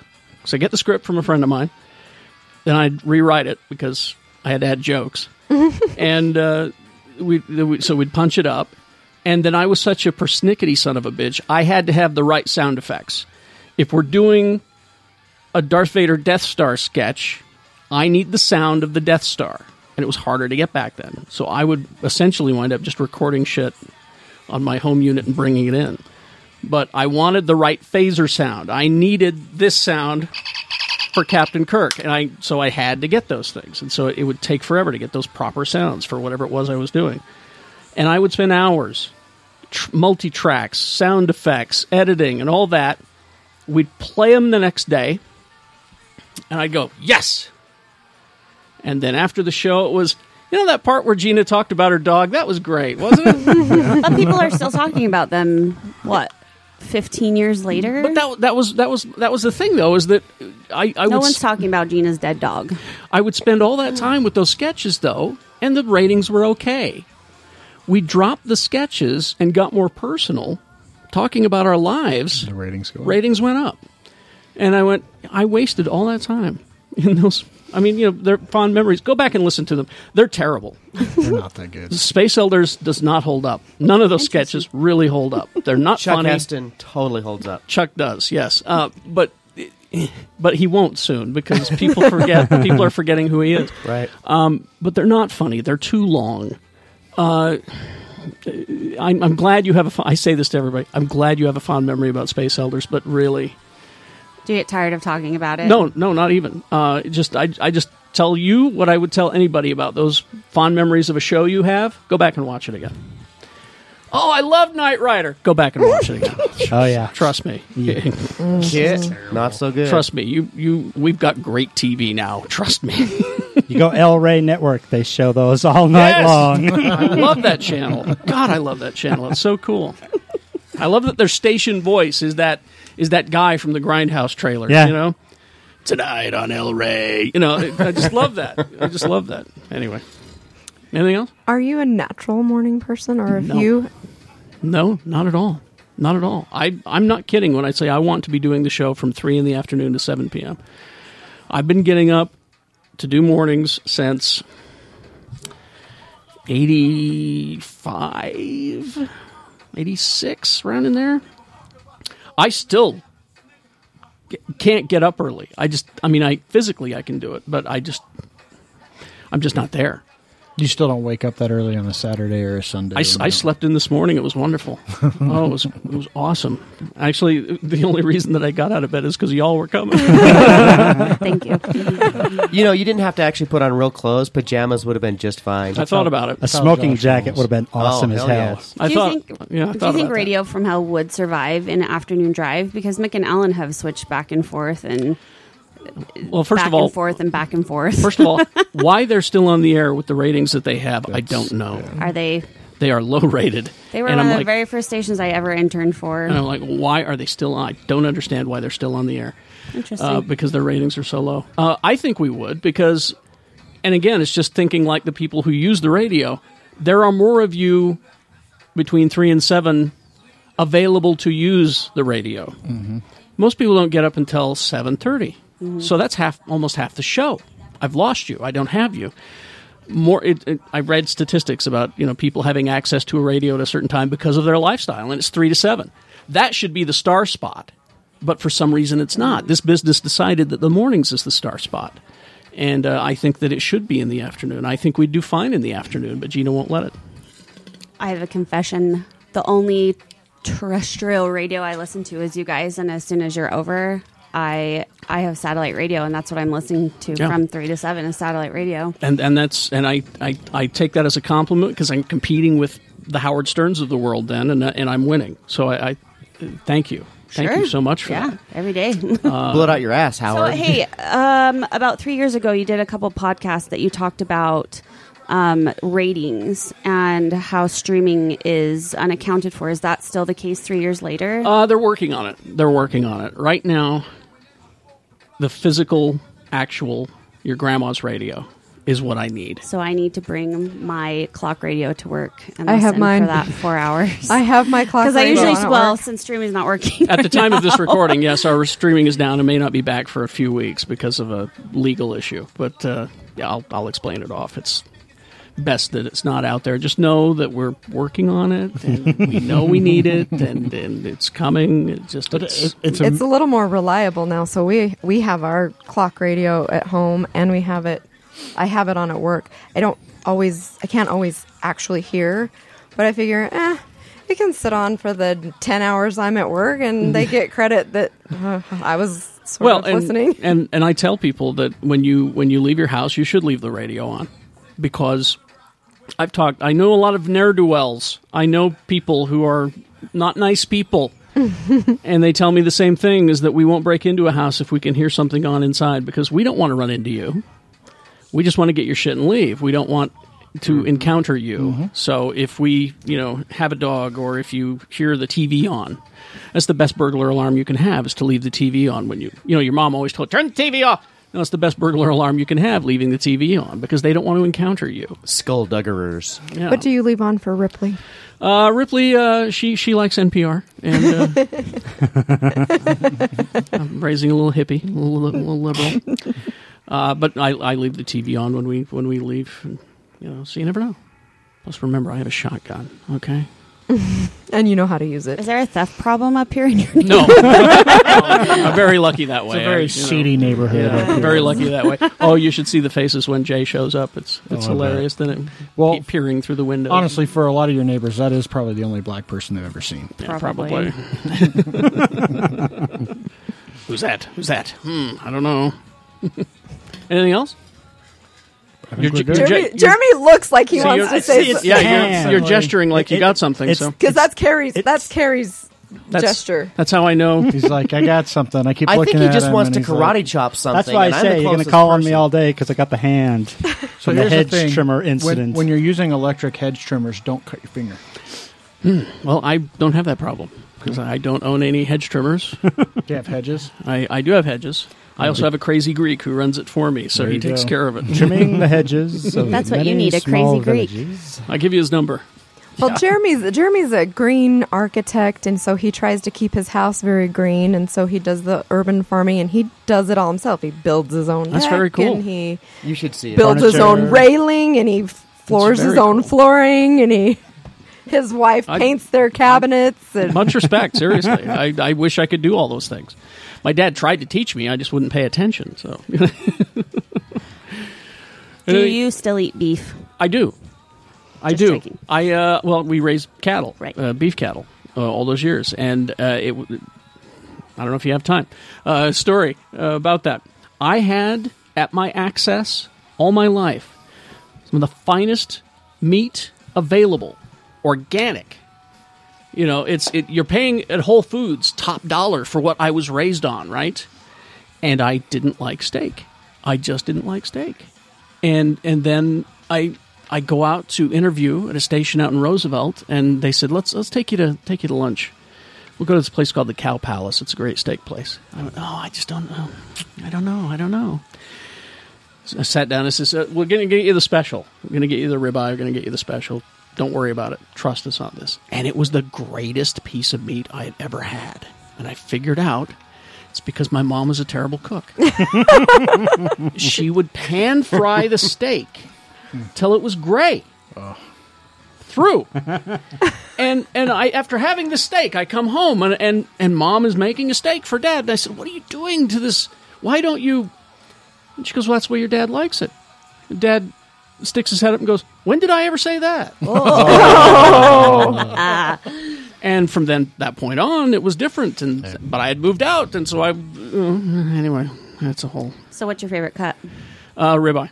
And are you a Bone medium in. rare eater then? Yes, Perfect. Yes. We should eat steak Charcoal. together. We should all have steak. charcoal. Oh my gosh, steaks!